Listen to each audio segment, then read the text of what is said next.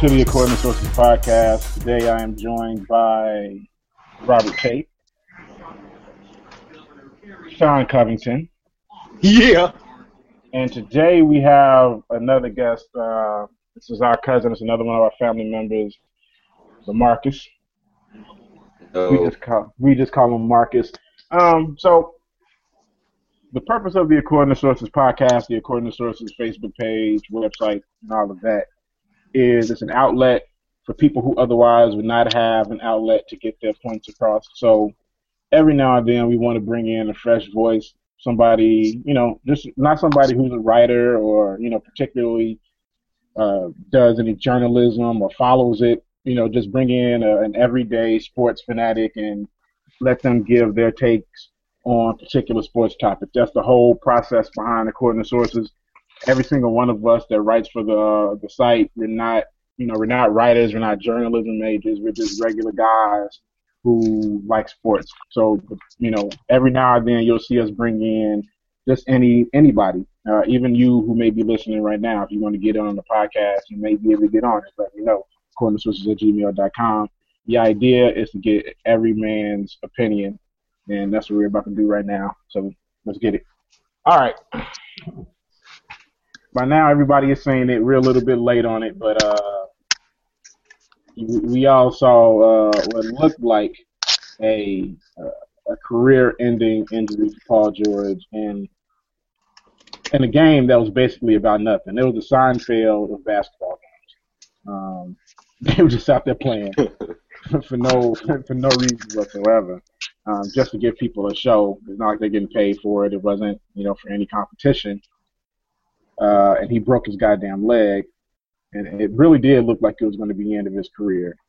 But in the wake of this, in the wake of him ruining his leg, missing an entire season, and basically throwing the Indiana Pacers back into the Stone Age for basketball.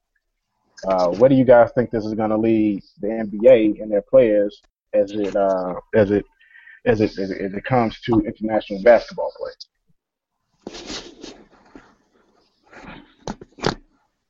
We'll let you go first, Marcus. Go ahead. uh, yeah.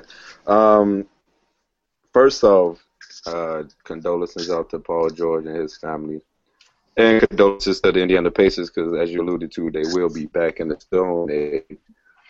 And I mean, my biggest thing is we could win the FIBA championship with second-tier basketball players. So this right now will be the start of most of our elite players just backing out. As you already seen, KD, you know, he wrote his letter saying due to, you know, mental fatigue as well as physical fatigue. But it's no coincidence that it came, you know, about a week after, you know, the Paul George incident. You know, and you know, with a guy of that caliber, you know, about the second biggest name in our league right now behind LeBron, you know, he already set the standard and the mold now, you know, for the next FIBA tournaments and the national game. But yeah, that's all I have. Rob?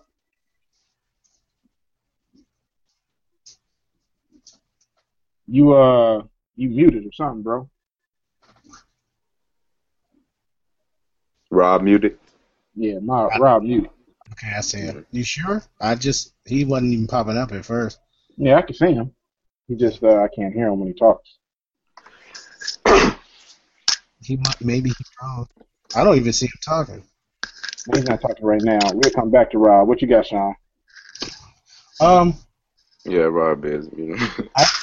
I think that um, I think guys should still play next week. Uh, one because um, I know it's it's the championship doesn't mean anything to us because we want to see the NBA season, but just like uh, Michael Jordan had that for the love of the game clause, guys just want to play basketball whenever wherever they can. It's a, it's a little difference between you know playing on a national team with all the guys you usually pay play against in a competition and just kind of playing on the streets. But uh, still, I mean, if, if you want to play ball, I mean, just play. I, I don't think guys should be backing out. They can. I mean, Kevin Durant's got like I don't know what is that, three hundred and something million to babysit, you know. So I mean, I, I could see him backing out. I I wouldn't want to play basketball right now either. Like I already get paid to do that. I'll do that a little later, but he I guess he's a special case because he just came into a lot of money. But I mean, that's a freak accident. I mean, it just because it hasn't happened in the NBA. Don't Uh, he froze up. He froze up. He's out of there.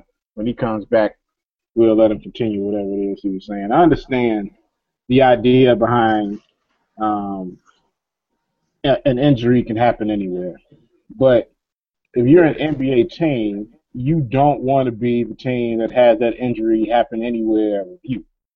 Like that's like, that's the main thing. Like yeah, the injury can happen anywhere. Kevin Durant has been playing basketball any place, anywhere with anybody for like the last four or five years. He could have gotten injured at any time. And, you know, by the luck or stroke Absolutely. or what, whatever, whatever you want to call it, he didn't. And Mhm. unfortunately, Paul True. George did getting hurt playing for the United States, and something that he did not have to do. And teams are going to look at that. I mean, like you said, there's no coincidence that Kevin Durant all of a sudden, you know, I'm mentally tired. And you know what? I believe.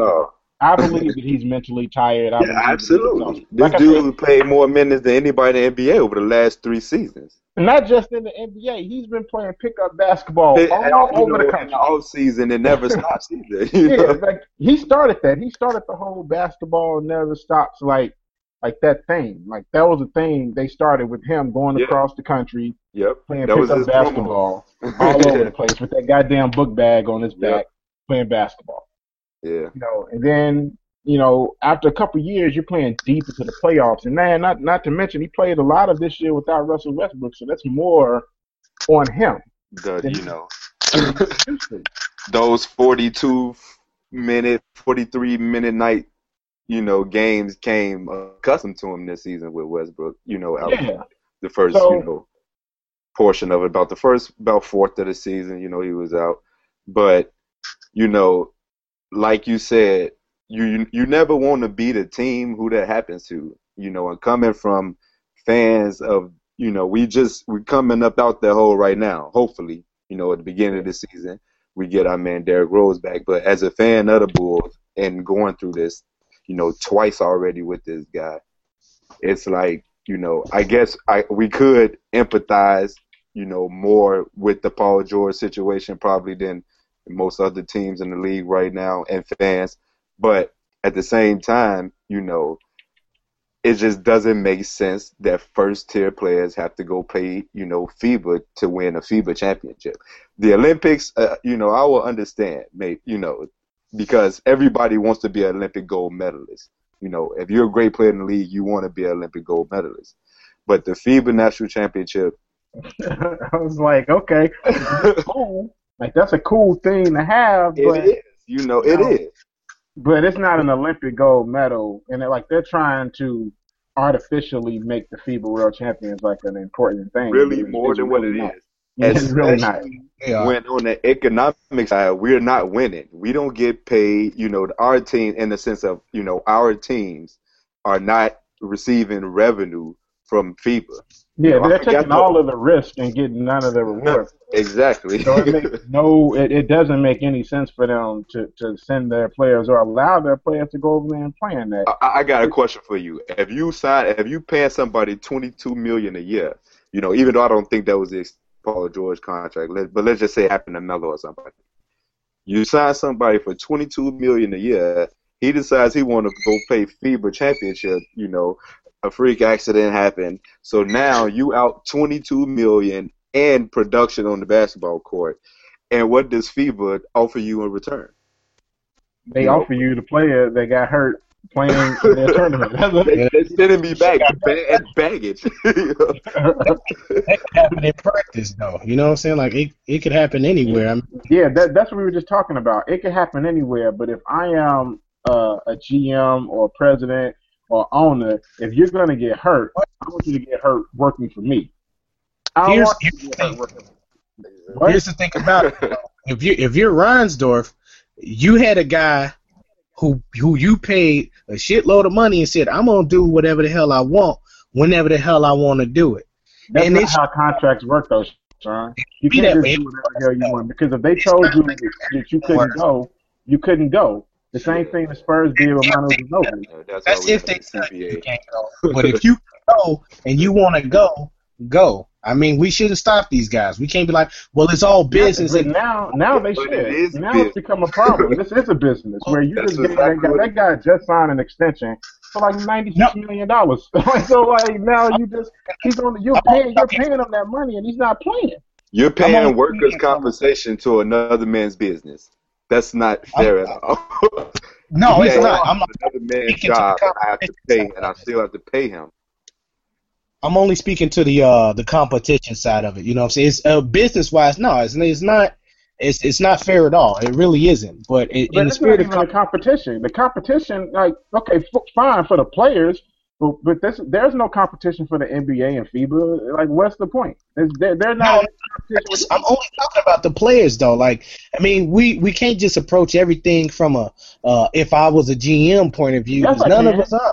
All Yeah, gotta watch I'm it. not a Um, player I got a question. Okay, let me- Didn't let me years ago they used to invite, you know, college players, and they used to play for FIBA. They used to play the FIBA tournaments a, a few years, a while back. Everything. I think didn't they? You know, but And I now it's like, uh, I don't know why they. believe still were. do it. I think that would be fine also. I mean, like, there's nothing wrong in doing that. I I just don't want to deny a guy just because you know, well, I don't want to lose money. It's like, well, this nigga can get hurt anywhere. He can get. He could he could do anything and get hurt. So it, it don't matter to me what he gets hurt That, doing. that's Oh. different. Get hurt. When you're the one with the money to lose out on, though, that's talking- a different story. From, like the perspective of a person who doesn't have the money and you're not in the position to lose it. We're we're coming talking from the about perspective. millionaires, man. I'm not gonna start crying over the fucking money they lose. I'm That's not. not- The but that's 22 how you oh, become- wait. The that's not the. million dollars they're gonna lose on Paul George. You gonna miss that? I'm gonna cry over that? That's not the conversation we're having right now, though. That's not the conversation we're having. We're no. having I'm just saying. But that's I'm not what we're talking about. That's not the topic of discussion. The, co- the topic of discussion is how is it going to affect players in the future and how a team's going to handle it. So you can't approach it from the perspective of someone who doesn't care about the money being lost because that's not what we're talking about. We're not asking you, Sean, broke nigga, to talk about these guys losing money. We're asking you to put yourself in the position of someone who's in the position to lose a bunch of money, and not just money from paying him, That's but very. because people are no longer going to go to your games because your team is going to be trash. You're And not to be on. player- You're not to be on big time games, so you don't get that national market money because your team is trash. It's all kinds of stuff that affects your team because he's not going to be playing anymore. It's not just ah! about. So losing in that money for him. hindsight, that twenty-two million dollars that you're talking about actually turns into about you know three hundred million dollars worth of revenue. If you want to talk the contract in itself, the cable deals, you know, the ticket sales, everything, you know, the entire organization get affected. You know, that I- goes to and that that lends. Oh, uh, Larry, okay, Larry Bird came out with a statement today saying, "Well, we're not gonna play to lose." I don't know what he really gonna do, so don't stop my balls in for that. Okay, don't bust They're my balls. lose. They're probably not going to play to lose, but they're going to lose. My, my point is, okay, if they need to make themselves a better team. I I've always been a okay. When Mike left the Bulls, and, and every every uh analogy I bring up won't be about the Bulls and, and Mike, but when he left, I mean, it was Michael leaving, and they still had that same team. They had Scottie too. Don't get me wrong, but like it should never really revolve around your one player. You got to be one. Even the the Bulls, It wasn't pre- revolving around one player. They had two players, and to make it even worse, they lost one guy in free agency, and then they lost another guy playing in the international.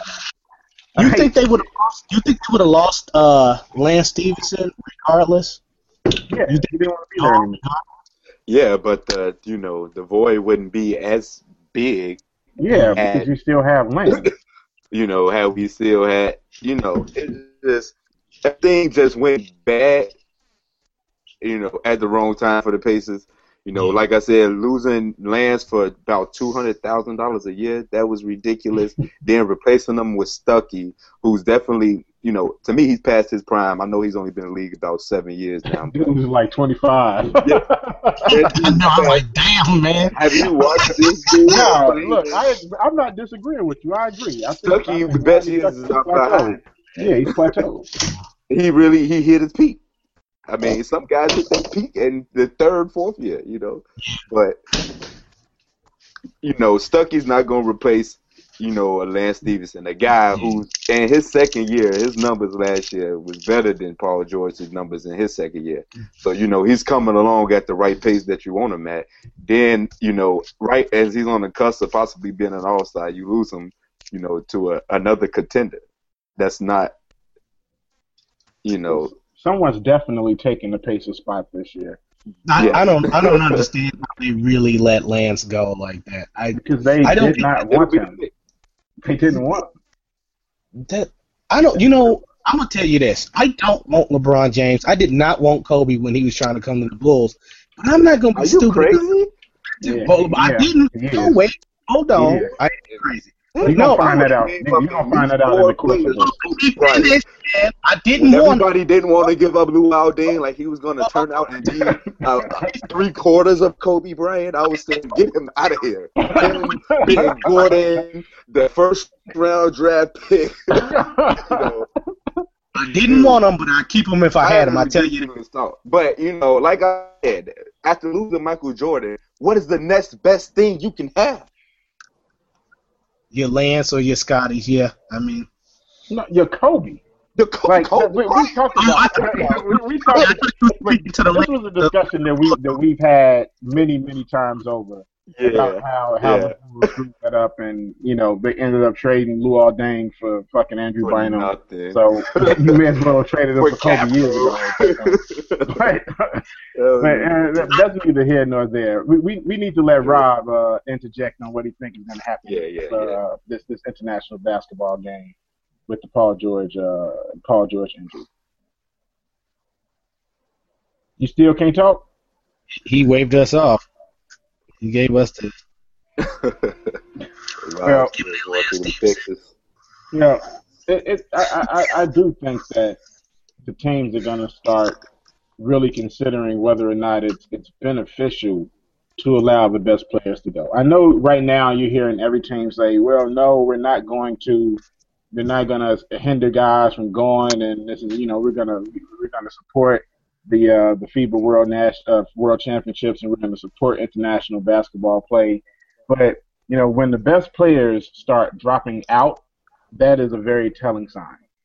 That is a very telling sign that these guys are, are thinking more than, I mean, you want these people to think about competition. This isn't the 1950s anymore, where competition is the main thing, where these guys had to have a second or third job to support their families. They don't have It anything like to prove anymore. anymore. They don't. There's no like once you make it and you you're making millions and millions of dollars. It, it's no Right. longer about competition solely. Like right now, you are. We've talked about this. These guys are a brand in and of themselves. So they can't just think about competition, spirit of competition, because that stuff isn't the only thing that matters to them. It matters to fans because we're not getting paid. Like that's why. That's why we have nothing to lose. nothing to lose at all. So you're gonna see like uh, the, the the main thing is you saw KD there, and the and the biggest question was why the fuck is KD playing in a national championship? And it was LeBron ain't- basic, it was virtually practice. Like he said, Sean hit it on a point earlier. He said it, it could happen in practice. That was practice. It You know what I'm saying? and the only thing is he was not practicing for the team that pays him his money. A ridiculous amount of money to do it.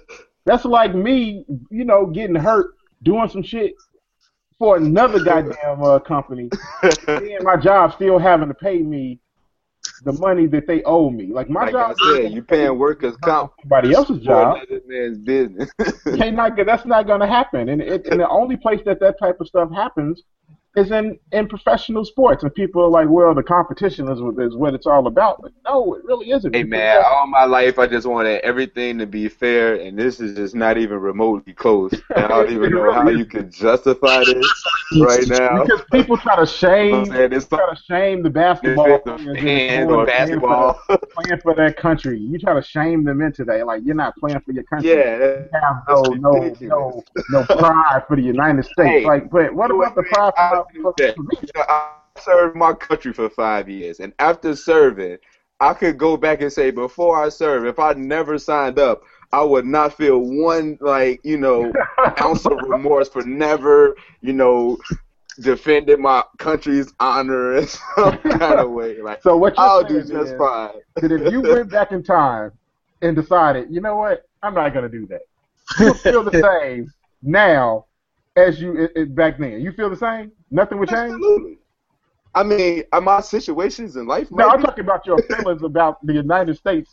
like, No, hell no. Like, are you kidding me? I'm a black man in the United States. exactly. So why the hell are you trying to shame this bad basketball players into playing for the United States?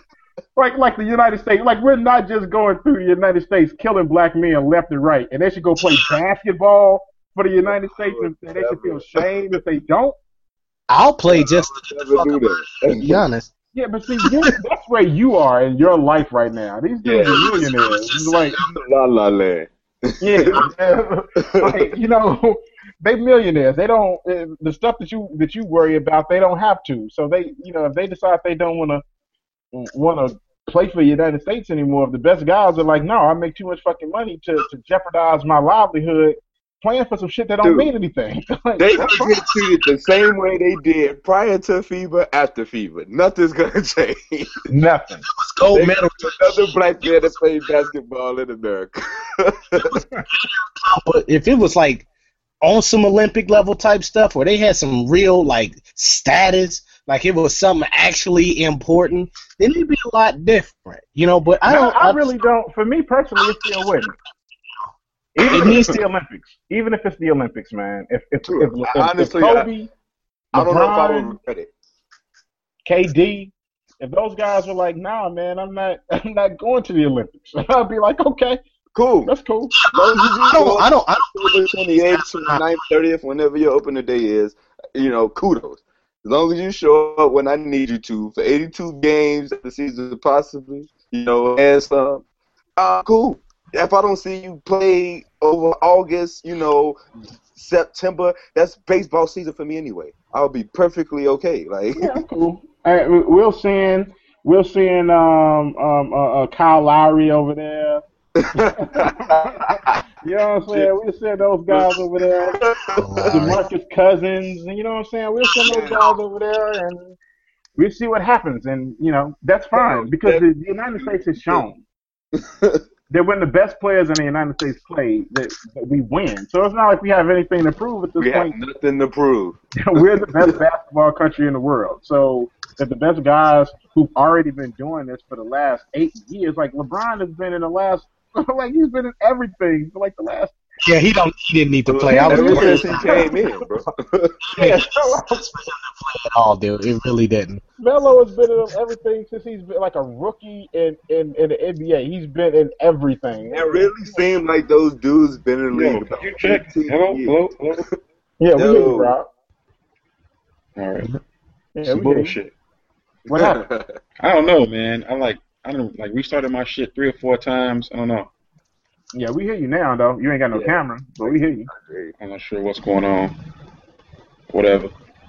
Can't see me giving y'all the finger then. Not man, trying to get Nope. this guy to see, you know, trying to get him up out of this paradigm he's stuck in. So, so where what's, money doesn't matter to you anymore. This Pride going is everything. Yeah, we can hear you, though. Go ahead and give us your point so we can move on. All right. I mean, well, I missed half of the damn, or most of the damn argument. But I mean, we're just talking about players playing in the uh, the, the FIBA shit, right? Or, or Olympics in general, or what? Yeah, all of the international. All of it. I mean, I just feel like, I mean, if you want to play in it, you want to play in it. If you don't, you don't. I mean, I, I don't see, you know, ma- anything about making them like feel guilty about not not playing in it or any of that. You know, if Kevin Durant got some other some other financial stuff going on where he don't want to go because of that and mess he got called all kinds of pussies for pulling that. Man, Twitter ran rampant with that dude. Just because they didn't have 325 million on table. exactly. Like Jay Z said it best. I'm not a businessman. I'm a businessman. These dudes are their own business, and for somebody to criticize you for not wanting to jeopardize your, you know, what what provides you the lifestyle that you would like to live, I think is just unfair. It's just unjust. And I can never agree with this dude. Well, that sounds like a good enough place to end that conversation. So, a couple weeks back, resident um, jackass Joe Cowley dropped a uh, dropped nu- nuclear bomb in the middle of Derrick Rose's Love Fest, uh, where he he apparently he had a conversation with Derrick, and uh, Derrick admitted to some some animosity, some tension between his quote unquote camp and the Chicago Bulls. Uh, BJ, uh, some other stuff came out that uh, BJ doesn't hold a conversation with. He doesn't talk to the, the Bulls front office. If BJ has something to say to anybody in the Bulls front office, he goes straight to to, to, to, to Reinsdorf. He doesn't talk to Gar. He doesn't talk to Paxson. Goes to Reinsdorf.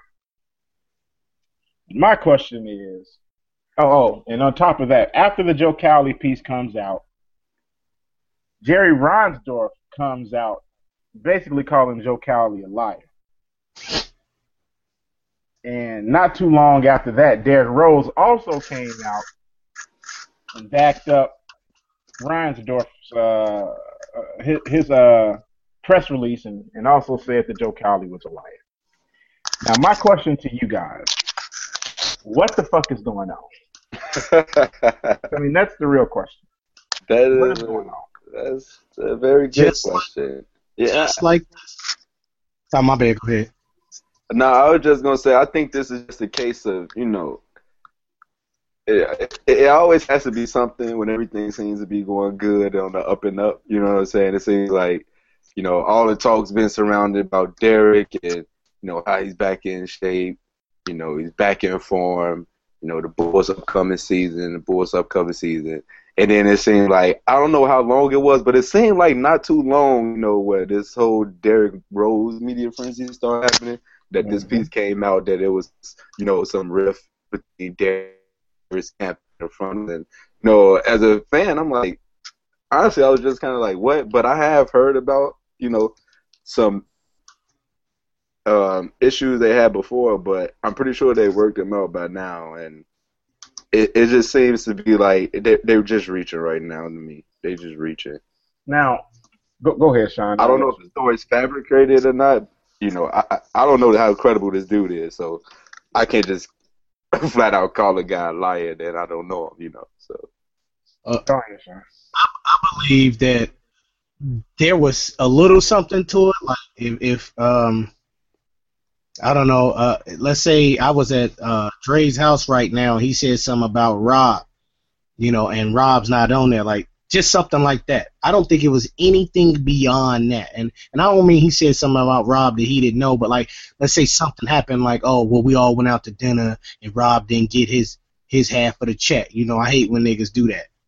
That was that is that's all it was. And then the dude tried to blow it up to make it all different. I mean, I'm gonna tell you like this: if it was something, then it ain't nothing now, because the two guys involved said that dude's full of shit. So they already banded against him, and he's done. So if he had credibility, if he had it, then he ain't got too much now because he he has to. In order to get credibility back, he has to throw both of them under the bus for something that's old and probably wasn't that much Yeah. to begin with.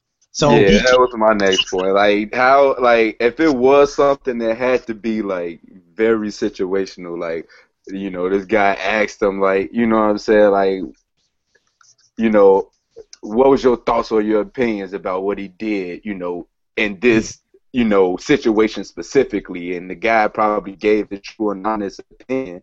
And you know turned it into like all right now this is how it is like no that's just what that was you know in that one instance you know that doesn't you know filter out into you know the rest of our relationship as a you know player in front office but See, I understand what y'all are saying, but the the thing about it is those were direct quotes from Derrick.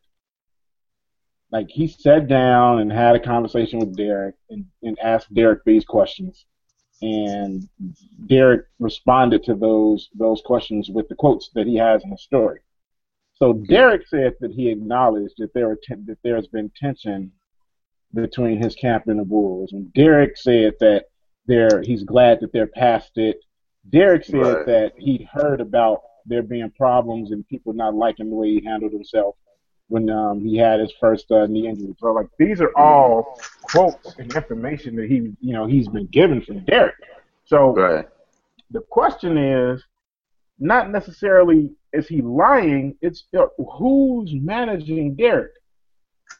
And are they managing Derrick well? properly I don't think he's been getting managed well for. I mean, maybe now. Now it's you in know, the media Derrick- uh, in the media specifically yeah, or just to wait because it's been. Uh, Derrick is 25 years old, right and this is the first time in this bad. Like I wrote about this in one of my columns. Um, this is the first time in Derrick. It seems like in his entire life where Derrick has started to speak for himself, where Derrick is out front. Like you don't like that. Me and Rob talked about this last season, and I honestly believe this happened. Like you have not heard a word from Reggie Rose since 2012. Not one word. The summer of 2012 was the last time you heard anything from Reggie Rose. I honestly believe that that was the starting point of Derrick beginning to talk for himself. He probably told his brother, and, Man, I think he got a lot, that, dude. Did you see Derrick interviews in the beginning of his career? His very That's first true, he year. very- he just did not speak well He in public, well. He didn't. did He's been speak well. learning. That was the He's real, been learning. problem But- for him. But it's not good to have other people speaking for you when it comes to, to basketball because what they say may not line up with what you want. That's true. So, and I'm the he one out putting producer numbers on the court.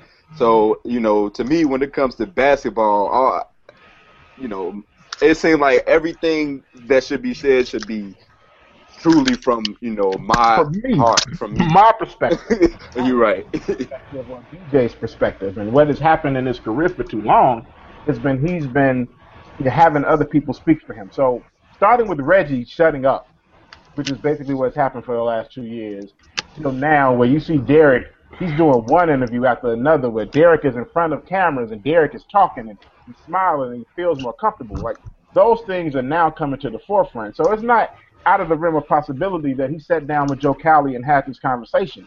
The question is, why? Why did he have that conversation? Why did he answer those questions? I don't. It- it- I don't see the reason why. At the same That time, though, I mean, you had Steph. You had Steph Curry just recently. You know, said he was the best. Uh, he was a better offensive player than um, than uh, LeBron. And, and I remember uh, years ago. I mean, um, I think Wayne said he was better than uh, Jay Z or whatever. If you put on the spot and you're asked honestly, you're supposed to you're supposed to give an honest answer. You don't Wait, think no, no, no, as, no, a, as a no, star no. player, as a marquee guy, No. as an entity in a, in an organization, what do you expect me to say? Yeah, this other guy is better than me. That's a is completely better different. than me. Yeah, I'm it's just What you want from your star basketball player in Derrick Rose is when someone asks you a question about a rift between the Chicago Bulls and the org and your camp or you and the Chicago Bulls. What you want for him to say is everything between me and the Chicago Bulls is fine, and keep If- it moving. We And can keep it everything That's what you in house. We can keep everything in house. That's how I feel. I live by that creed. Everything should be You gotta- handled on the lowest level possible. Because if this everything little is going stuff. fine, everything is going fine. Everybody's praising you. Everybody's Everybody. talking about your how well you're playing. Right. You're, you're doing all these interviews and everything is good, and then you just randomly insert some negative interview in the middle of it. That screams of mismanagement. That's what that screams of. That's if uh, but that's a little different. If somebody asked me, like if someone asked you about what what's going on with you, did you ever have problems with this or that? If it's pertaining to past stuff and it's not bothering you now, No, because that that's that, that Sean. That is like the um, first. That's like the first thing you learn in, in, in public relations. That's the first thing you learn in public relations. You don't put out negative shit. Like you, You don't, don't say do nothing. Wait, I'm not- I'm not saying for it was real, wrong. why? you don't say nothing. The reason why you don't do that is because it becomes a distraction to everything else. Because nobody was for at least two weeks. Nobody was talking about how well Derrick Rose looked, how fast he was, how he had an explosion back. Everybody was talking about the rift between the Chicago Bulls and Derrick Rose's camp, and they weren't talking about it like it was in the past. They were talking about it like it was in the present. Right, Yeah, like, that's how you don't do right that. now. he had a That's why- quote. We don't know the context that quote was in. He That's could, why you don't make the quote. Like that's what That's we're why telling you shut up. because I, I look, I'm gonna tell you right now. I would have done it if I was if I was in Joe Cowley's position. I would have probably did the same thing. I would have written that shit the same way because why not?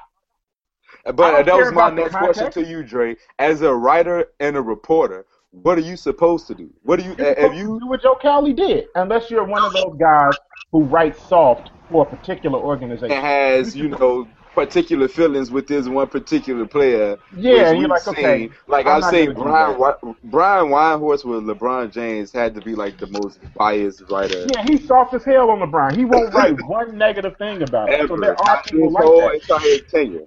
Joe Cowley isn't that guy. If you give him information, he's going to write it. And if you give him information like that, at dead center in the middle of like a love fest, when you drop that shit down there, nobody's thinking about when it was. I'm not, but I'm also saying, um, yeah, Derrick should have put a lid on it, but he, he got the right to say whatever. the Yeah, he does, but it's stupid. That's the point. Like everything you have a right to do doesn't mean you should do it. You have yeah, a right that's to do a like whole that's of like stuff. you know the basic. Oh, I got freedom of speech, so I'm gonna say whatever I want. No, you're an idiot. You should probably just say things you know when it's required of you, as opposed to you know saying just- whatever the hell comes on your mind. Somebody asks me a question, I'm just gonna answer. right. No. That's not how. Like, if, if you're a celebrity, that's not how you're supposed to conduct yourself. And I You said guarantee you how to speak first, you know. So I mean that Say, say that again. You were muffled. uh, Lamarcus spoke to how he couldn't speak very well at first, and I mean I don't think that he's still, you know, like now all of a sudden he he can. He's probably still stuff. That's that. That's my point. That that's been the entire point of, of this conversation, is that that was mismanagement by his team.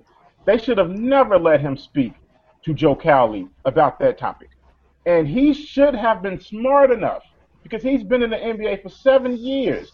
He's seen the negativity that comes from press. Derrick Rose is not stupid. He's seen this. He should have known better.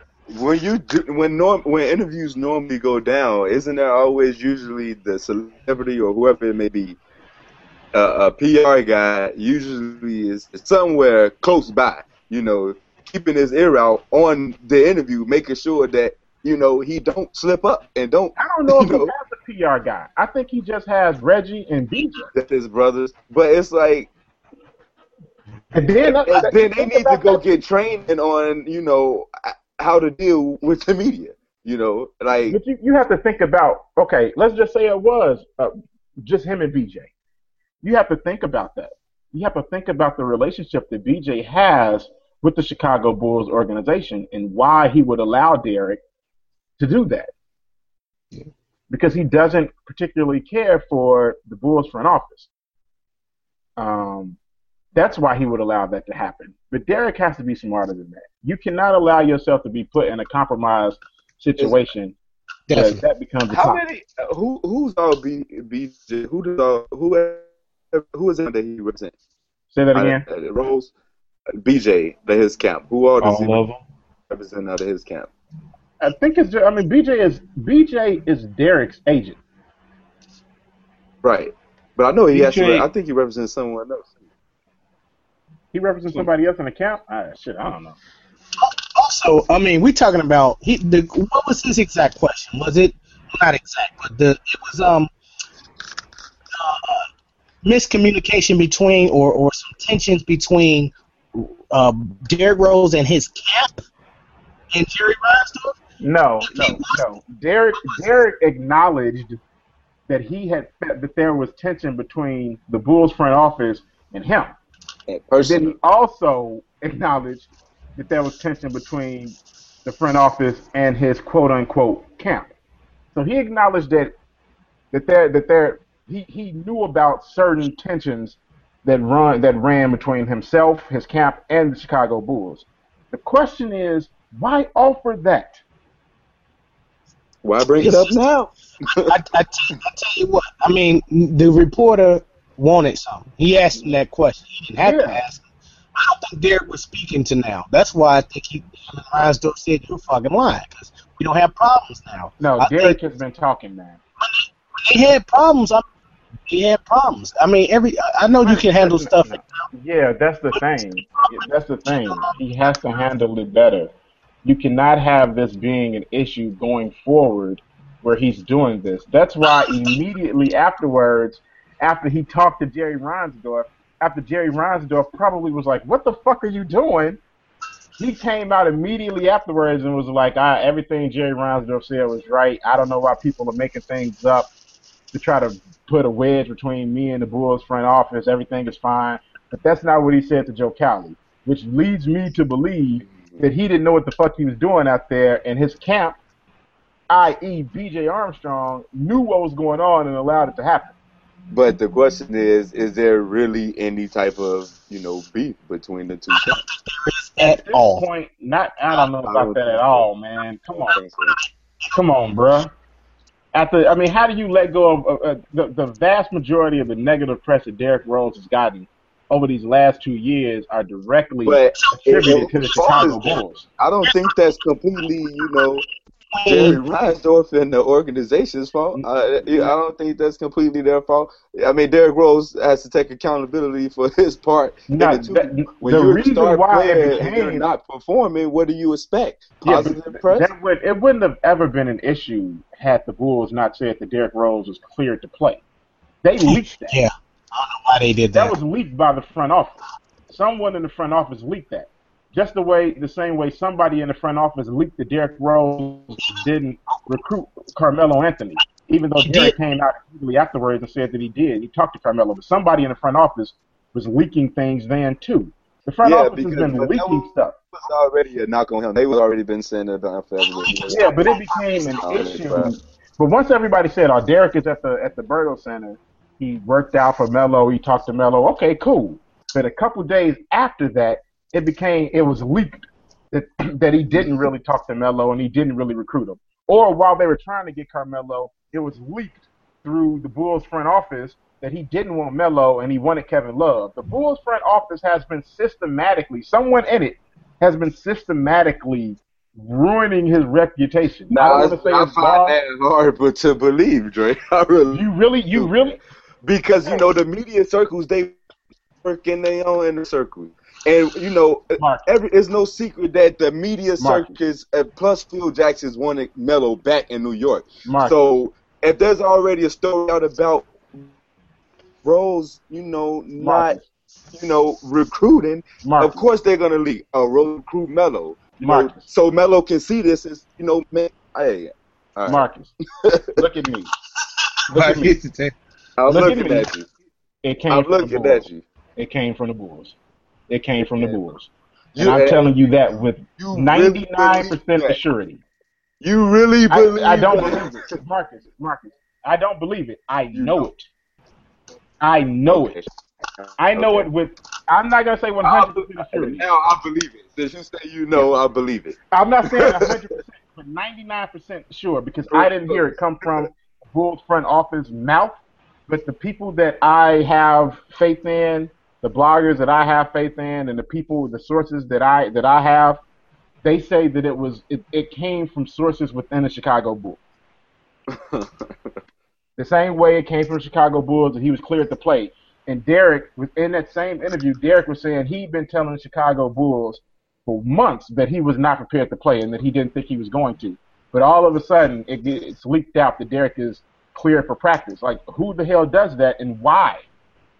Like somebody in the front office has been doing something. I also wrote in my piece that the Bulls need to find their leak and plug it. The same way I also felt that Derrick needed to They find. are their league, man. They are their just league. gonna say, That's if, if you if you're as certain as you say you are, please believe there's people that's in positions that probably you know connected with the guy that's leaking this information out. You know what I'm saying? There's you know down from the you know the owner down, GM, assistant GM, you know player development. They they all probably know who the rat and the mole is, but you know you, you think this ain't his first rodeo, so everybody gonna keep their Yeah, mouth I don't closed like think, they I know don't how to think do. that that they Jerry was- Reinsdorf or or Gar or Gar or Pax or, or Thibs have an issue with Derrick. I, I really don't think that.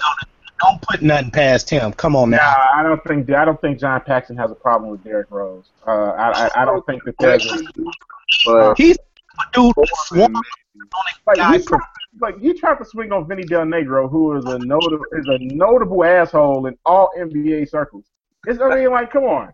Like uh, who? uh, I'm pretty sure he's not the first person that tried to swing on Vinny Del Negro, man. Let's not make this about Vinny Del Negro. I think Kirk Hinrich tried to swing on Vinny Del Negro. So let's not make this about Vinny, because Vinny I'm- is known to be an asshole.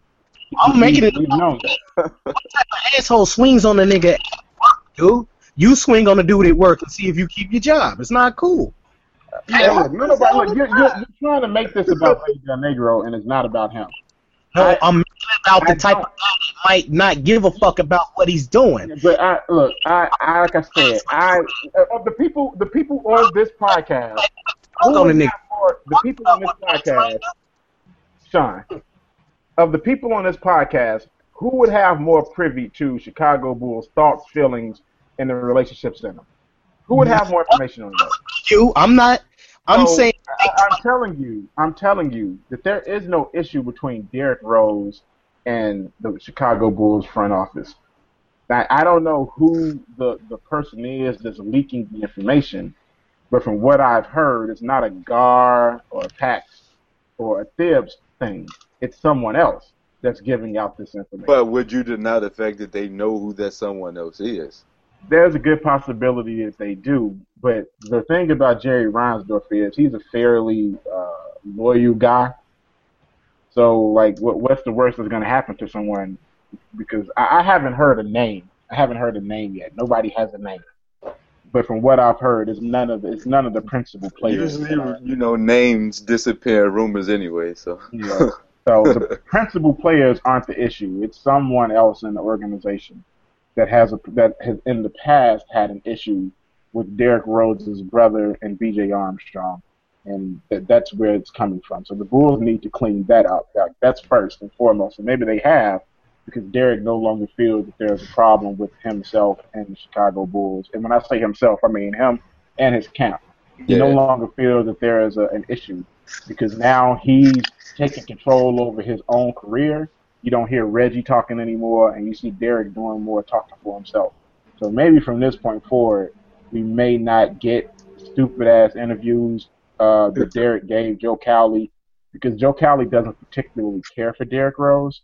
He he often bashes him, and it was very weird to me that he even took an interview with Joe Cowley to begin with.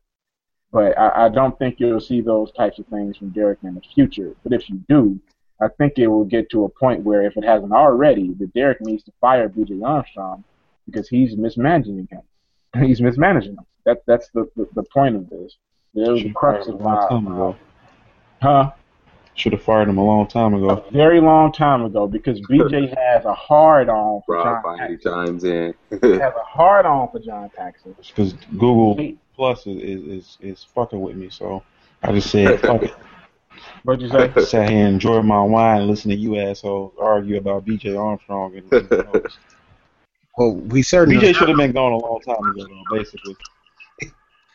But we we talked about that on, on prior podcasts too. But I think that if Derrick is able to take control of his career, then BJ can stick around because a lot of what he's been doing has been off of the advice of BJ, and if BJ doesn't have the best, it doesn't have his best intentions in mind. No, because BJ is out for himself, man. He's he's he's so busy trying to stick it to the Bulls for not giving him that GM job, and, you know, and he, he's he's thinking with his with his head you know, with, with me not with his head, but with his heart, and, and not his head. You know, not being, you know, doing just just being a smart businessman and helping out the kid that's making everybody the most da- goddamn money. You know, he's making the money for everybody, and you you're, you're so busy trying to, you know, oh man, the Bulls didn't do this for me, and yada yada yada. You're you're an agent now, bruh. Like you're making your money. You, you know, you're fifteen percent stars in the league, and just you know let it go. That, that's what I wanted. To, that's what I wanted to know. Was there any other NBA players that BJ represented? I don't Because think so. I, I think read Derrick- somewhere. I think he does. I can't remember. I, I don't know. It- I want to say I it's thought- like think he Steph does. Curry or somebody, man. he, he got Steph Curry too. I thought uh, what's his name had Steph. I don't. I, I looked that up. Oh, let's hope not. Let's hope that shit's all wrong.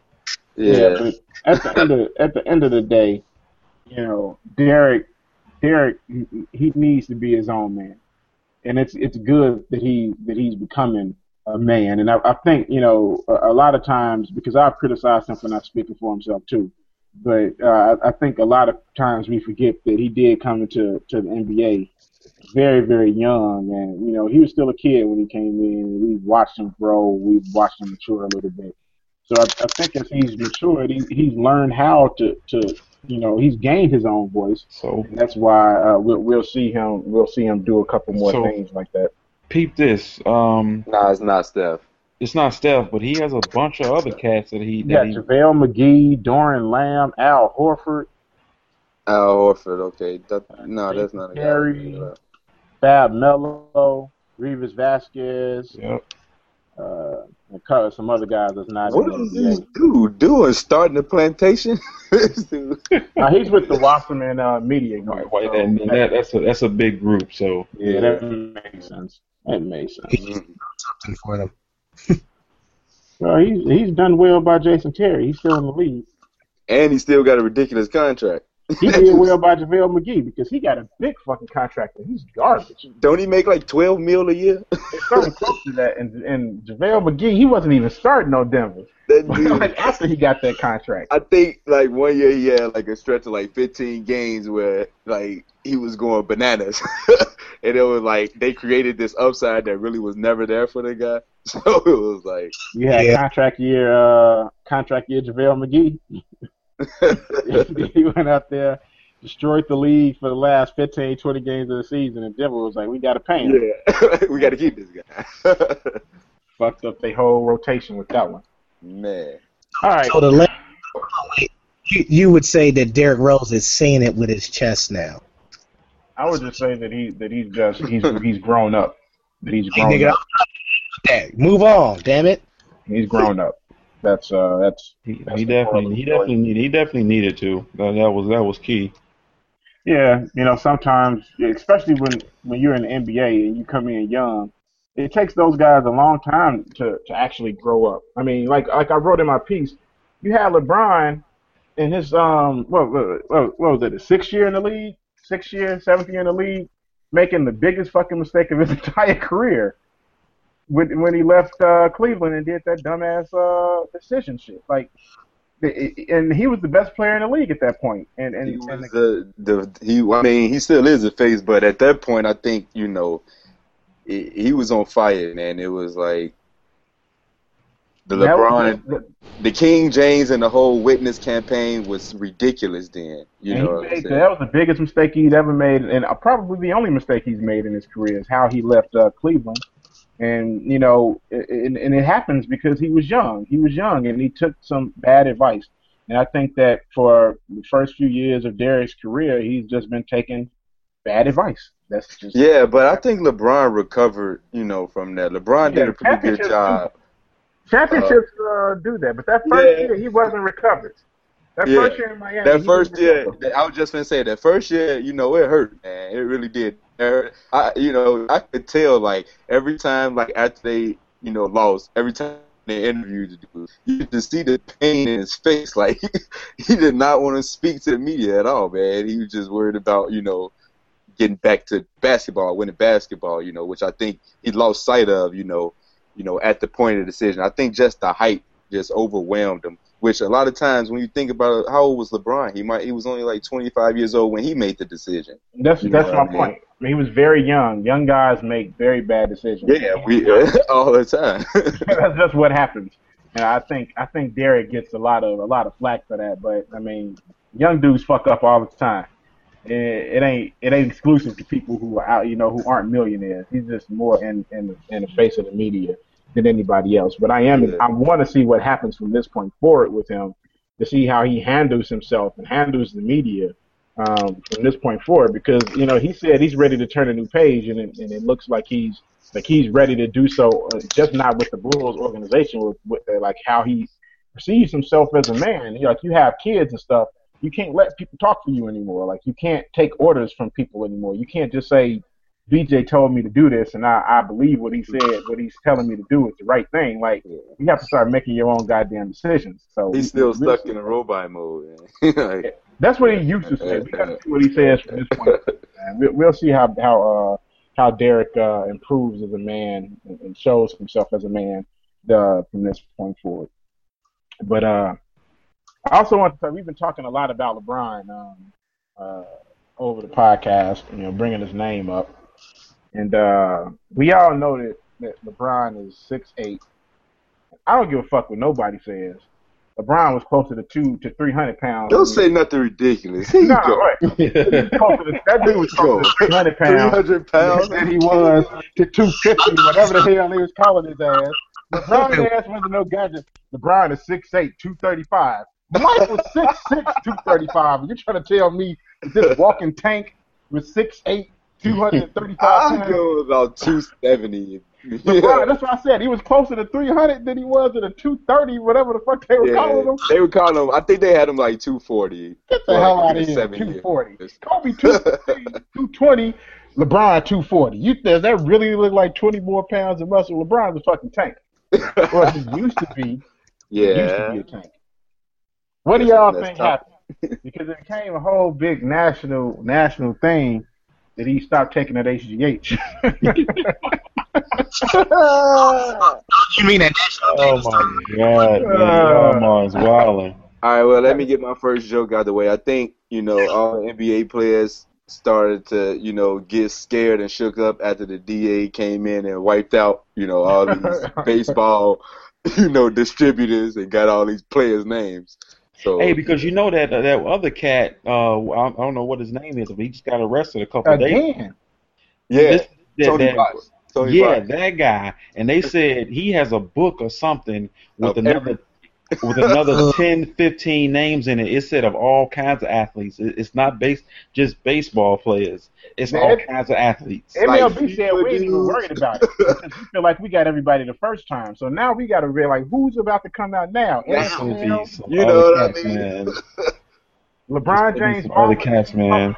GH in the goddamn stomach when that nigga was in the womb. Mm, hey. Hey, for the longest time, we learned out we didn't know that these. I mean, we'll pretty much assume because these guys, you know, young, but you know, they, they're young, they, they're pretty silly. But that these guys were smoking weed in the off season. To Josh Howard, dumbass, decided to come out and willingly offer up man, that. what the fuck ever happened to Josh Howard? What, what happened to him? He tore his knee up uh, I, I thought so. back, and he never really recovered. From, Yeah, that dude was pretty good though, man. That dude was pretty Yeah. good. He was really good. He was Yeah. good. Shooting guard, small forward. Yeah. He could hit. He could shoot a little bit, drive And- a little bit, great right. rebounder. Tore his knee up and never, never, never really responded. Kind of like how uh, Ronnie Brewer did. Because you know when Ronnie when he messed his knee up, he never, he never, came, back. But uh, you know, but it's just weird. You know, do, your boy gets arrested and you, you LeBron James pops up and he didn't lost 25, 30 goddamn. Talking about he stopped, he stopped. I, I cut out cars. quick Yeah, right I. I don't really believe in coincidences, and uh, you know, if they do happen, I, I believe they're very, very rare. so So this right here, my you're, friend, is not one of them. so what you're telling me is you're telling I me that LeBron what? didn't. Did Melo like? Oh, holy shit! LeBron got small, and two weeks later, this dude is like the smallest dude on the fucking court. This is crazy. I swear, I saw Carmelo and I really thought it was Trevor Ariza. And then I, I was like, wait a minute, that's goddamn Carmelo Anthony. So, but do you really believe that both of them cut out carbs at the same time? We both, they both. They cut out a lot of shit. Me, eating with some other niggas on the list They both- somewhere. And it's no carbs. Man, I don't give a damn how many carbs you cut out. Ain't enough carbs on Earth to cut out Will LeBron. Like they showed that I put up that picture of what he what he looked like in 2013 at the end of the 2013 season, and he looked what he looked like at the end of honestly, last that season. dude looked like he was about a good 220. That's like 50 fucking pounds. That's He looked like the. Incredible Hulk. He looked like the Incredible Hulk getting out of the water in that middle picture.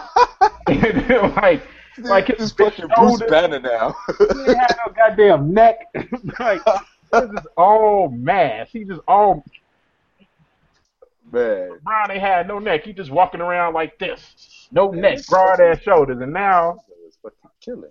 he look like any old regular dude now with with, with, with a six pack. I want to see how how his game. I mean, I, I think it's smart. Uh, uh, you know, all jokes aside, when you start hitting thirty, you know, you don't want to go the Charles Barkley route. You know, where you hit the age of thirty and you keep the same weight that you had on when you were 25 and obviously more spry.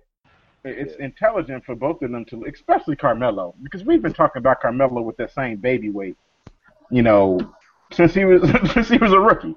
He's had the same baby weight since he was a rookie. It's like, but now you're 30. It's not baby weight no more, but, uh, uh, homie. You just just a little bit out of shape. You just like Big So- Macs. It's- I wish more guys were smaller, man. I hate the whole oh you got to put on so many pounds of muscle stuff. It's like No, but get get strong, but I, I don't want guys to be too big, man. Like what we what he was at before was way too big, man. I I, mean, don't you think don't want- because Melo is one of those guys which I know, you know, all of us probably didn't play sports before, and you know whether it be you know in the league or at a park or whatever, and some guys are not built, you know, like brick shit houses, but they just have natural strength. You know what I He's mean? just a strong Yeah. guy. He's Nah, I was- just was- naturally strong guy, and that's where he pretty much built his game off of from when he was from Oak Hill to Syracuse. You know, I remember in Syracuse, I seen Melo on the block probably more than I see him now. You know, in the NBA. Now I see him take threes all the time. When they So won the national think- championship, Yeah. that dude was on a beating people up. You know what I'm saying? So what do you think is going to happen to uh, to Melo's game now that he that he's Trevor Ariza? Uh, uh, a lot faster, a lot I mean, because he already had a quick first step. But do yeah, you but it's gonna be so much quicker now. do you think it's going to affect his post game? Nope. that's my biggest concern. Or- I do really, I really do. He- think- He'll just be faster. I mean, I don't Yeah, think. I mean, like The thing with his first step is he used his first step to get you on his hip, and then he would use his mass to to ride you you off of him. Yeah. Is he going to be able to do that anymore now that he now that he looks like? Will I mean, I can see a lot more pull-ups. 17 foot, 18 foot pull-ups. You know. Uh, and what about LeBron? Because LeBron basically did the same thing. He he generally would get you on on his hip. he wasn't really in the overpowering you. post anyway, though. Like Nah, whatever. LeBron, LeBron was in the post a lot these last uh, two years, These man. last What, what, like, what years, games do LeBron you James lived in a post. You don't shoot 56% from the field, not shoot in the jump post. shots? He, he, he ain't gonna be doing that, man. He don't. He he never even liked his post game. He won't be there. That Man, won't did you, affect. work, did, uh, uh, Sean, this is a real question. Did you watch LeBron James play basketball over the last two years? Because he did a hell of a lot of question. posting up over the last couple of years, and that's why. Compared to what he did in the in the beginning. Yes. No, in general, he posted up a lot. That's why he added all of the mass to his body because it made it more difficult to guard him in the post. He didn't just add that mass just to be doing it. He did it because his post game necessitated it. Yeah, it's like, what level do you go up from unstoppable? That's pretty much what he did by just, you know, if he did come in the league at 240, by year three, this dude was 260 pounds. You know what I'm saying? And he just, he just Bowling ran to the rim with no fear, and you just had to get out So- of his way. So what do you do? You think that's like is he changing? I mean, Blatt is obviously you know building that team to be a run and gun team, which is intelligent because they're going to be very very scary offensively. the I think they're Suns. fast. I think they're gonna be fast. sons. But how does that like how does that change? Because LeBron, like guys would have to move out of his way. Like, do you see guys, you know, standing in there a little bit more, uh, taking charges a little bit more? They should have never. That's all he does is think charge. now his his uh, ability to eliminate a lot of fours probably went out the window because you know, like I said, there's only a few fours that's really strong and dominant in our league right now. So LeBron, pretty much, you know, out of the 30, you know, NBA teams, 30 some NBA teams, the dude could lock down about a good 20 starting power fours. You know what I'm saying? But that's gone. You know, so how do you? I mean, but I guess with the addition of Kevin Love, well, Nah, he but gonna their, their plan, with that, what they're probably gonna do, the majority of the time, is have LeBron and Kevin Love play the power forward in the center, so that you can get more shooters on the floor. But with LeBron at 210, I mean, I guess if he doesn't lose any of his fierceness and his toughness, he should be fine. You know, yeah, the way He's still he's tall. He- I know David West abuses him and abuses abusing him. in That's what I'm post. saying. There's some few people that abuses him. You know, about a good ten starting power forwards that can really, you know, bang him, you know, out of the post.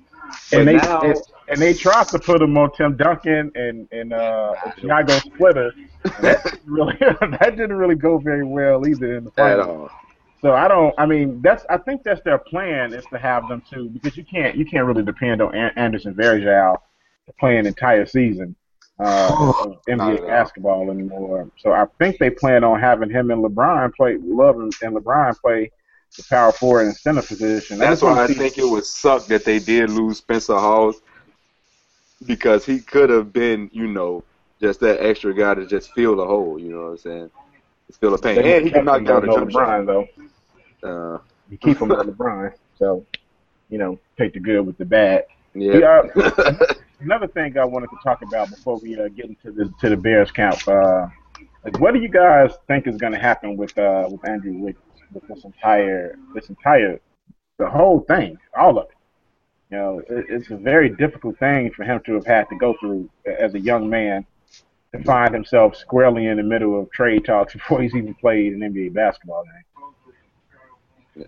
Well, first he just uh I think he has to, you know, come in with the mindset of, you know, I'm just going to play wherever and give it 100%, you know, while I'm there, you know, because if he allow this to start to affect the way he think, you know, right now, that can for a young guy to have his confidence affected right now, I think is pretty devastating in the NBA.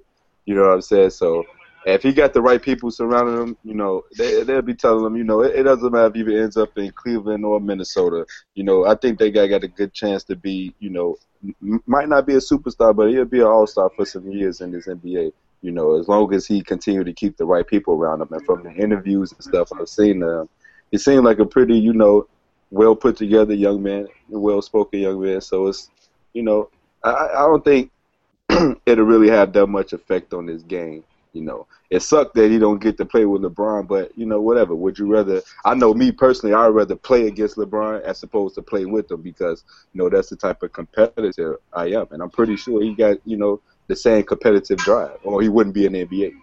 You know, It, that, that that interview that he had on ESPN though, I want, me and Rob talked about this on the phone.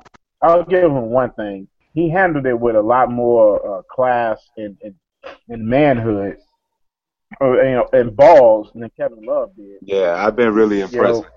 18 year old kid that's been out there answering all the questions, and you haven't heard a word from Kevin Love in regards to this, you know, trade. He's running away that. from it, man. Yeah, he's been running away, and you know Andrew Wiggins couldn't get couldn't get out of it. So he handled it with a lot of class and a lot of balls, and you know I give him a lot of respect for that.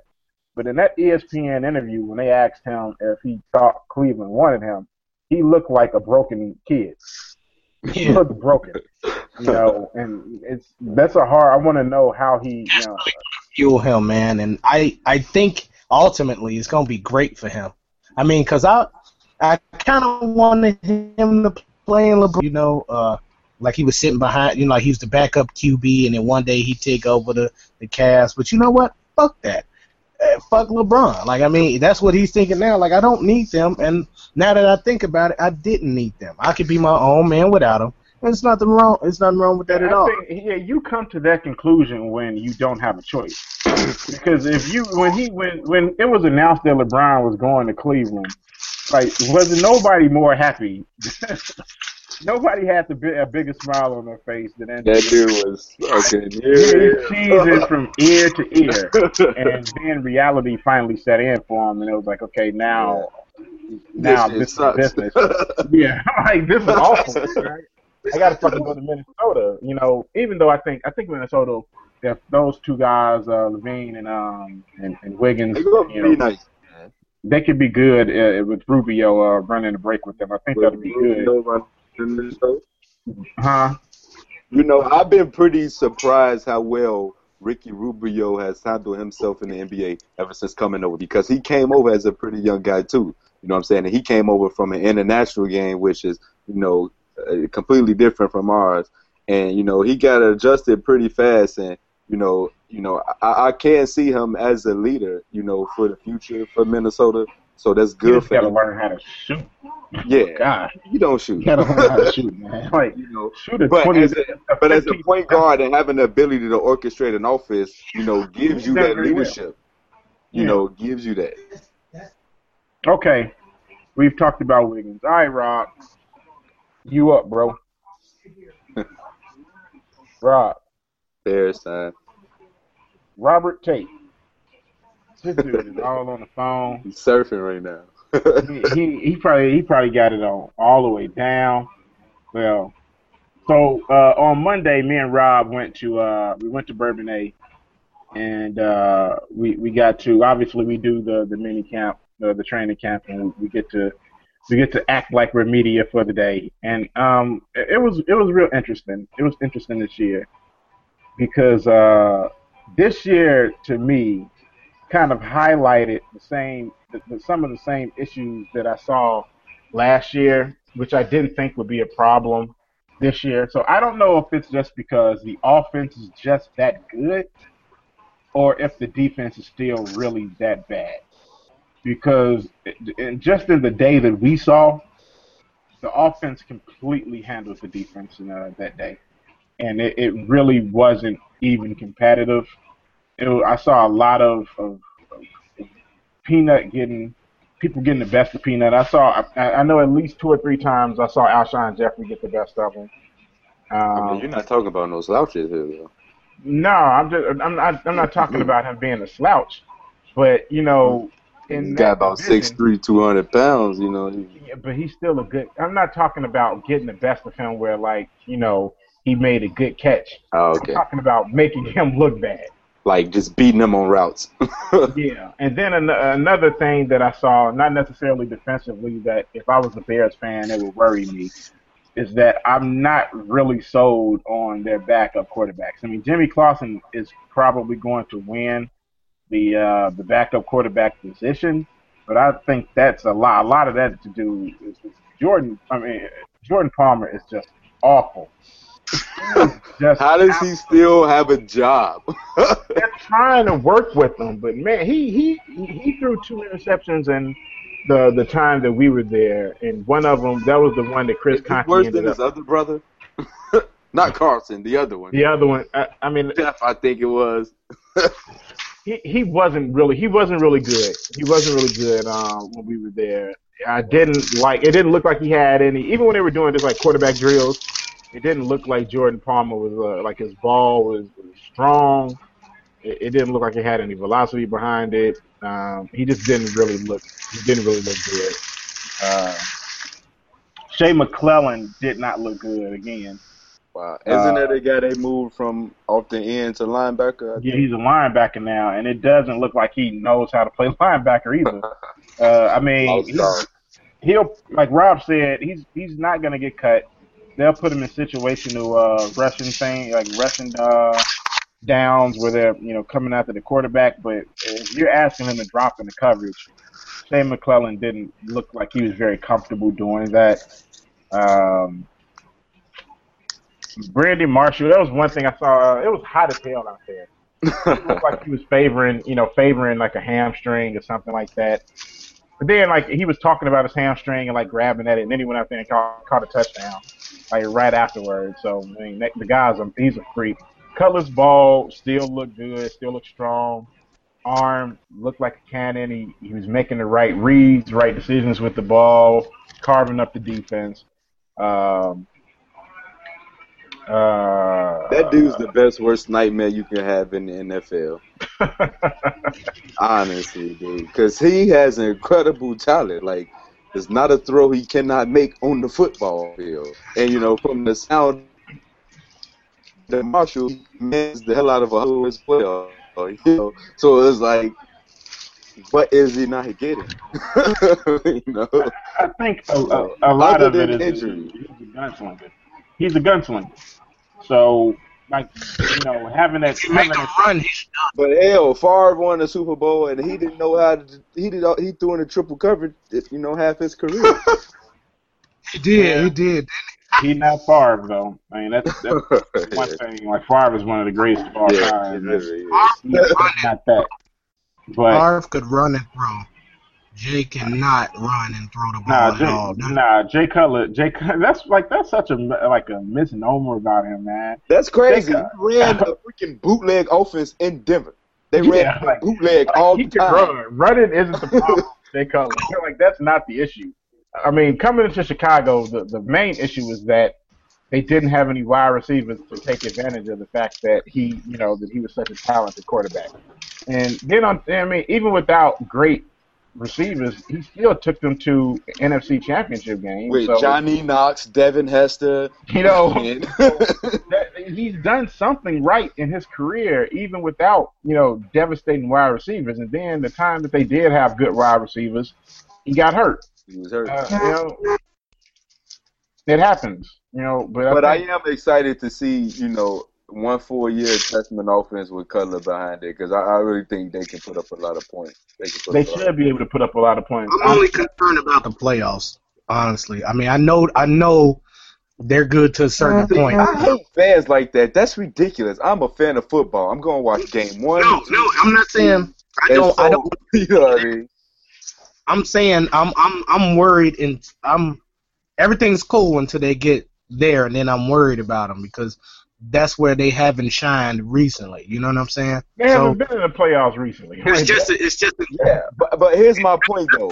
If you watch every game of the Bears, right, they don't make the playoffs. But Jay Cutler throws for like 4,400 yards and about 30 touchdowns. You know what I'm saying? With a you know above 64% completion or something like that. You know what I'm saying? We talking about great numbers. Will you just discount this as a you know a loss, a, a bad season? You know what I'm I've saying? never, like, I've never really been a fan of that either.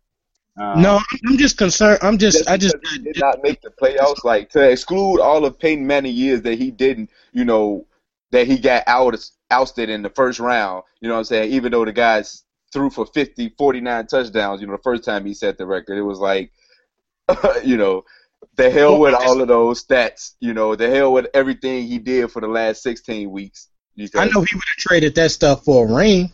That's uh, I'm just I, I I want them to get a, a ring. I'm I'm I'm just I don't know. I'm just looking. I'm looking a little bit too far ahead. That's all. I, I admit Yeah, that. you gotta, as, as a fan, you got to take this shit one week at a one time. game at a time. just like the players do. You can't I'm jump looking- ahead. There's a good possibility they may not even make the playoffs. Yeah. Uh, I- you know, they, really they have to win that division. I just really think it'd be unfair to judge Cutler like that as opposed to already having predisposition at the beginning of the season. How at the end of the season you'll be disappointed because they didn't make the playoffs. But as a fan of the game, watching him week in and week out go perform, you know, I can have an appreciation for it, and I can, even though they don't make the playoffs, like. I can still look back and say, well, hell, I've seen this dude, you know, go out and have one of the most prolific you know, seasons at quarterback ever. You know, especially for a Bears quarterback. When was the last time a Bears quarterback had the potential to put up this type of, you know, numbers? Never. Not ever. You know, so as a fan, you have to, you know, appreciate, you know, every game. You know, despite the the f- outcome in the future. Just right now, you gotta. Uh, I'm- I have a different dilemma I'm in. That's all. Uh, uh, Andre knows about it Yeah, he. on this podcast. No, no, we'll, we'll, I'll tell, I'll tell him what this dilemma is. He's a Green Bay Packer and a Bears fan. Wow. What? Yeah. How did how were you created? I poured you from the fire. Are you kidding me? uh, Green Bay Packers and the Bears. Fan. Truth. Yeah, at- at There's no- same- Like, no, it- What do you like? Hate both sides of yourself? No, I, I I just I want the best, and um, best out both teams. That's all. So when they play, I don't root for either. I don't. I just sit down and I watch a good a good football game. I mean, Sounds that's why as a bullshit fan growing up, I knew to put my I put my allegiance with players for the majority of my life, as opposed to team. I've always been a 49ers fan, but I just I put my allegiance. I'm a I'm a Tom Brady fan. like you you rock with the Patriots? No, I just want to see Tom Brady throw the football. That's it. You know when uh, when Brett left, I didn't I didn't I didn't like the the way he left. He left like an asshole. But I mean, I like Brett Favre, but he left he left Green Bay like an asshole. Yeah, That's- he that's- definitely did most of his career. And Brett Favre was an asshole. That's just what he was. Um, but I mean, Rob wrote about he wrote about the uh, he wrote about the trip to Bourbonnais. Uh, I suggest that anyone who who follows the website, if you haven't read it, go and check out his piece. It's it's pretty uh, encompassing of what we saw out there, and a lot of it is exactly what you guys have been hearing from uh, ESPN 1000, 670 The Score. We're just we're telling you you- we're giving you the the same thing just from the eyes of basically Rob is just a fan. He's just a fan that was able to go and and, and get media access to to, to No, the it Bears sounds team. pretty dope. It sounds like a cool experience. I, I did want to ask y'all, you know, I just how was the experience like overall? You know, just you know, you know, was it very welcoming? You know, how did they treat you guys? You know, Well, you know, the first year, the first year, like if you go on the Facebook page, there's a little motto underneath the, uh, or a little a quote underneath the, um, underneath the according to sources uh, logo. And uh, it says, uh, "You guys are media," and it's like an exclamation point and a question mark. Like, that's that's there because the first time we went down to, to the Bears um to the to the training camp last year, we we you know we drove up to a guy and um we asked him you know where do we get our media passes from? And the guy was like y'all are media like he couldn't believe it or some shit like that like it was like what what, what are you two niggas doing down here you know it was like the most incredulous ass you guys you'll ever hear. Um, and then when we got there, you know, some of the, the other guys like uh, they, that work for ESPN 1000, uh, the Peggy Kaczynskis, or um, a couple of the other people that have been, you know, this is what they do for a living, and they've been there for a while. I heard one of them mutter like, you know, mutter under their breath when they walked past, not necessarily me and Rob, but some other bloggers, and they were like, "Damn, what is this fucking amateur hour or something like that?" You know, Holy like yeah, like that was like that was our first experience when we were down in Bourbonnais uh, last year. It wasn't necessarily very very welcoming. It wasn't welcoming at all. I mean, Yeah. it was still a dope ass experience, but you could tell that people were wondering what the hell we were doing there. Like it was a dope ass experience as a fan, but as you know, a motherfucker down there doing your job, it was. yeah, it wasn't it wasn't it wasn't welcoming at all. I mean, it was funny to us because you know how I mean we black. You know what I'm Yeah. saying? You make fun of everything, dude. Yeah. you know, being unwelcome because you know we're amateurs in, in, in sports journalism. Like that ain't shit. We ain't welcome anywhere. but, uh, but- right. So it was funny to us, but this shit it was cool as hell. I mean, um, the guy who who uh, who hooks me up with the with the with the passes to let us go. His name is Mike Corbo. Uh, he came up and he introduced himself to me and Rob, and I got to talk to Rob. Actually, talked to uh, JD from ESPN 1000. We talked to him for uh, for a couple minutes walking away, and a couple of the older guys that have just been there for years. You know, we we all had a good laugh for a quick second. Like we were all trying to get. Um, I, I don't remember if it was uh, Marc Trestman or Jared Allen. There was somebody, and we were all trying to. We were behind them, so Mm. everybody was reaching over everybody trying to get your microphone, and you know, so that you could get it close to Tressman, so you can get the audio. We were all like, it looked like a fucking pretzel, and we all was looking at each other and laughing and shit. Like, this is the shit that we're doing. And like, they weren't looking at me like they were last year. Like, what are you doing here? They were looking at me like I was one of them because they, I mean, I'm I'm I'm a pretty distinguishing person. If you see me once, you're probably gonna notice me when you see me again because I'm my, my features are like I'm a big black bald dude. Yeah. You know, Right. it's not really a lot of these motherfuckers walking around. Yeah, the everybody remake. dreads nowadays too, so it's like It's like it's only a couple black people down in Bourbonnais anyway, and Right. they're you know they're really recognizable faces. So it's like Michael C. Wright and um, guys Mm. like that. You know, you know those guys. Um, So if you see me, like okay, yeah, I remember that guy. And when I go back next year, they'll probably remember me again. Mm, But um, like it was, it was much more welcoming this year. Didn't nobody ask us if they if we were media. They just, asked, oh, where are you trying to go? Yeah, come park right here.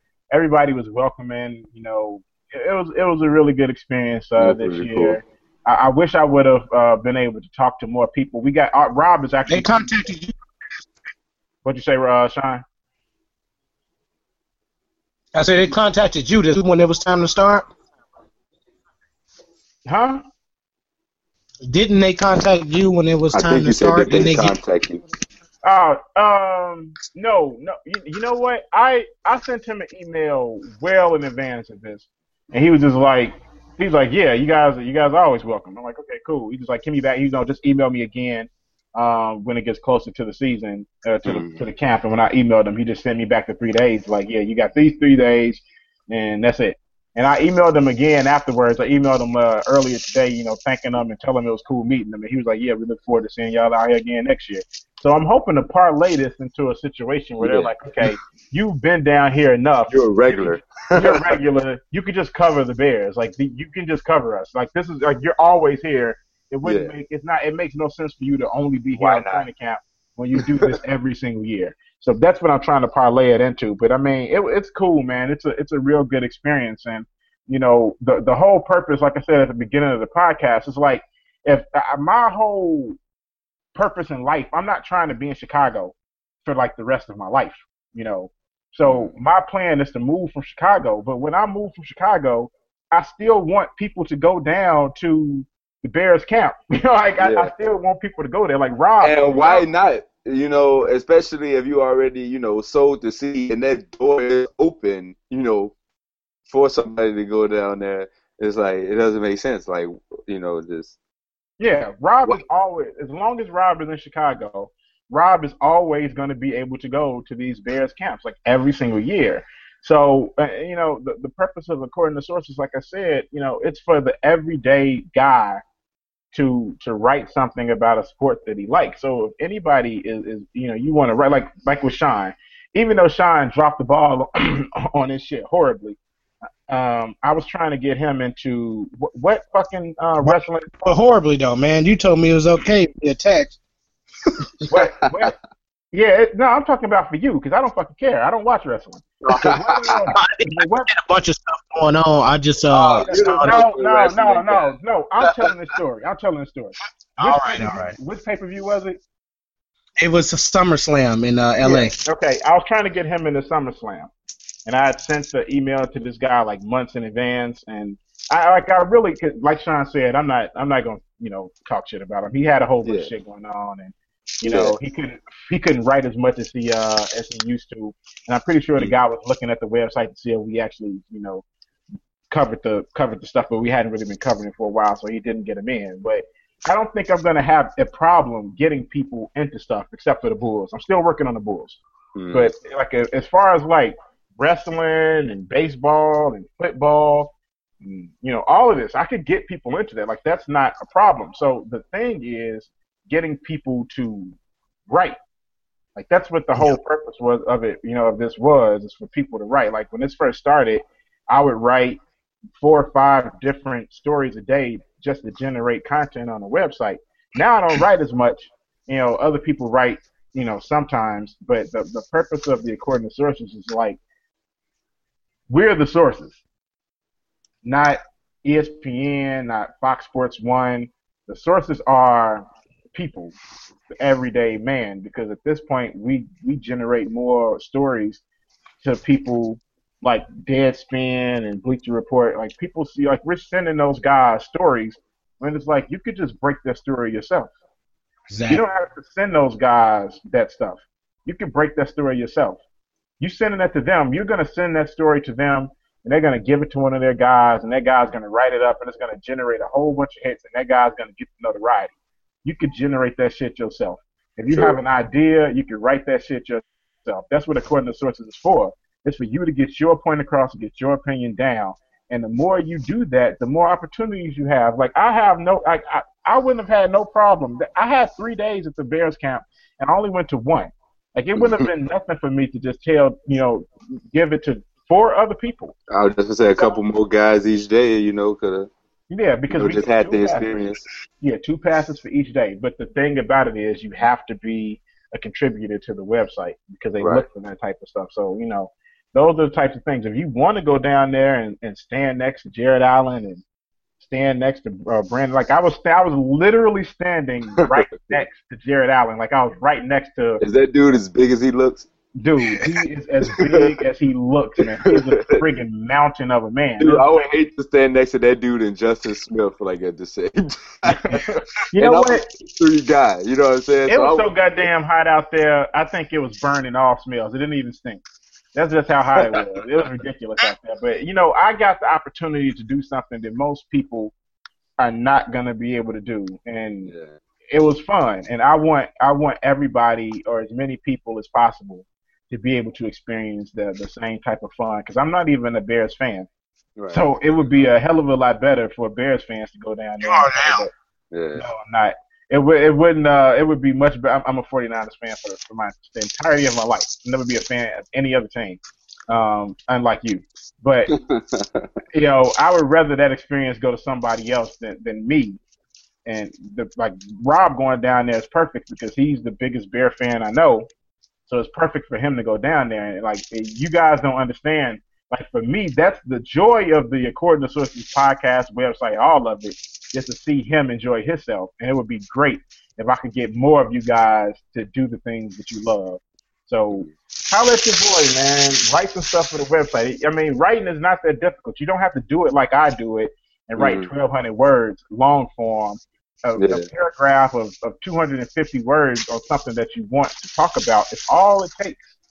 And you're a part of the According to Sources, uh, part, According to Sources website. No, I- no, I see. I mean, every time I see it up there, man, dude. I mean, it seems like a pretty, you know, just good, you know, idea and a cool avenue. And I'm a guy that's like, you know, I, I like to be a jack of all trades. It's like, you know, why, why not? If it's a, it's just an opportunity, it's a door open. You know, it's like, you know, if you, we talk about sports all day long for nothing. You know what I'm saying? Just randomly, sporadically throughout the day. You know, throughout the week. So, you know, to dedicate, you know, an hour of your time, you know, just to write get it. an idea down exactly. it's, it's really not much. It, like it, it takes me a couple. Like I'm doing uh, football previews right now. It's a pain in the ass, but it, but because I, I like doing it. Like it's like 1,300 words per per uh, divisional preview, and that's nothing to me. I, I, I do that like it's nothing. So you know, 200 words, ju- and it's not like you know you have to write about anything. Like if you if you see something, something just breaks and you just want to get it down, put it up on the corner sources. Fine, Mm. why not? But all it takes is that that a couple of those, and no matter where you are, you're in Kansas City. I'll get you into the Kansas City uh, training camp. You're in you're in Atlanta. I'm getting somebody next year. I'm going to get somebody into the Atlanta Falcons training camp. You're in Tampa. I'm gonna get you into the Tampa training camp. That's the whole purpose of according to sources. I want the people to be the sources, and I want the people to get the joy out of being there. So that's the According to Sources podcast. Rob wasn't really here, but I still think we had a we had a really good. Uh, he was in spirit. He was here on the on the video, but we Next had time we need to talk more football. Uh, we're doing we're doing another one on I think Saturday. Um. We're gonna we're gonna do divisional previews of, of every football of every division um, in football. Uh, so if you want to come back on that one, you're you're more than welcome. You're a part of the according to sources. Like you'll get the invite when it comes on. Yeah. So, All right, if cool. you're I'm down, man. I shit. Now that I got my computer and everything set up, you know, it's no reason Yeah. not to. So that's it, man. That's it for us tonight. You know, once again, Rob's not Mhm. here, but you guys know where to catch us.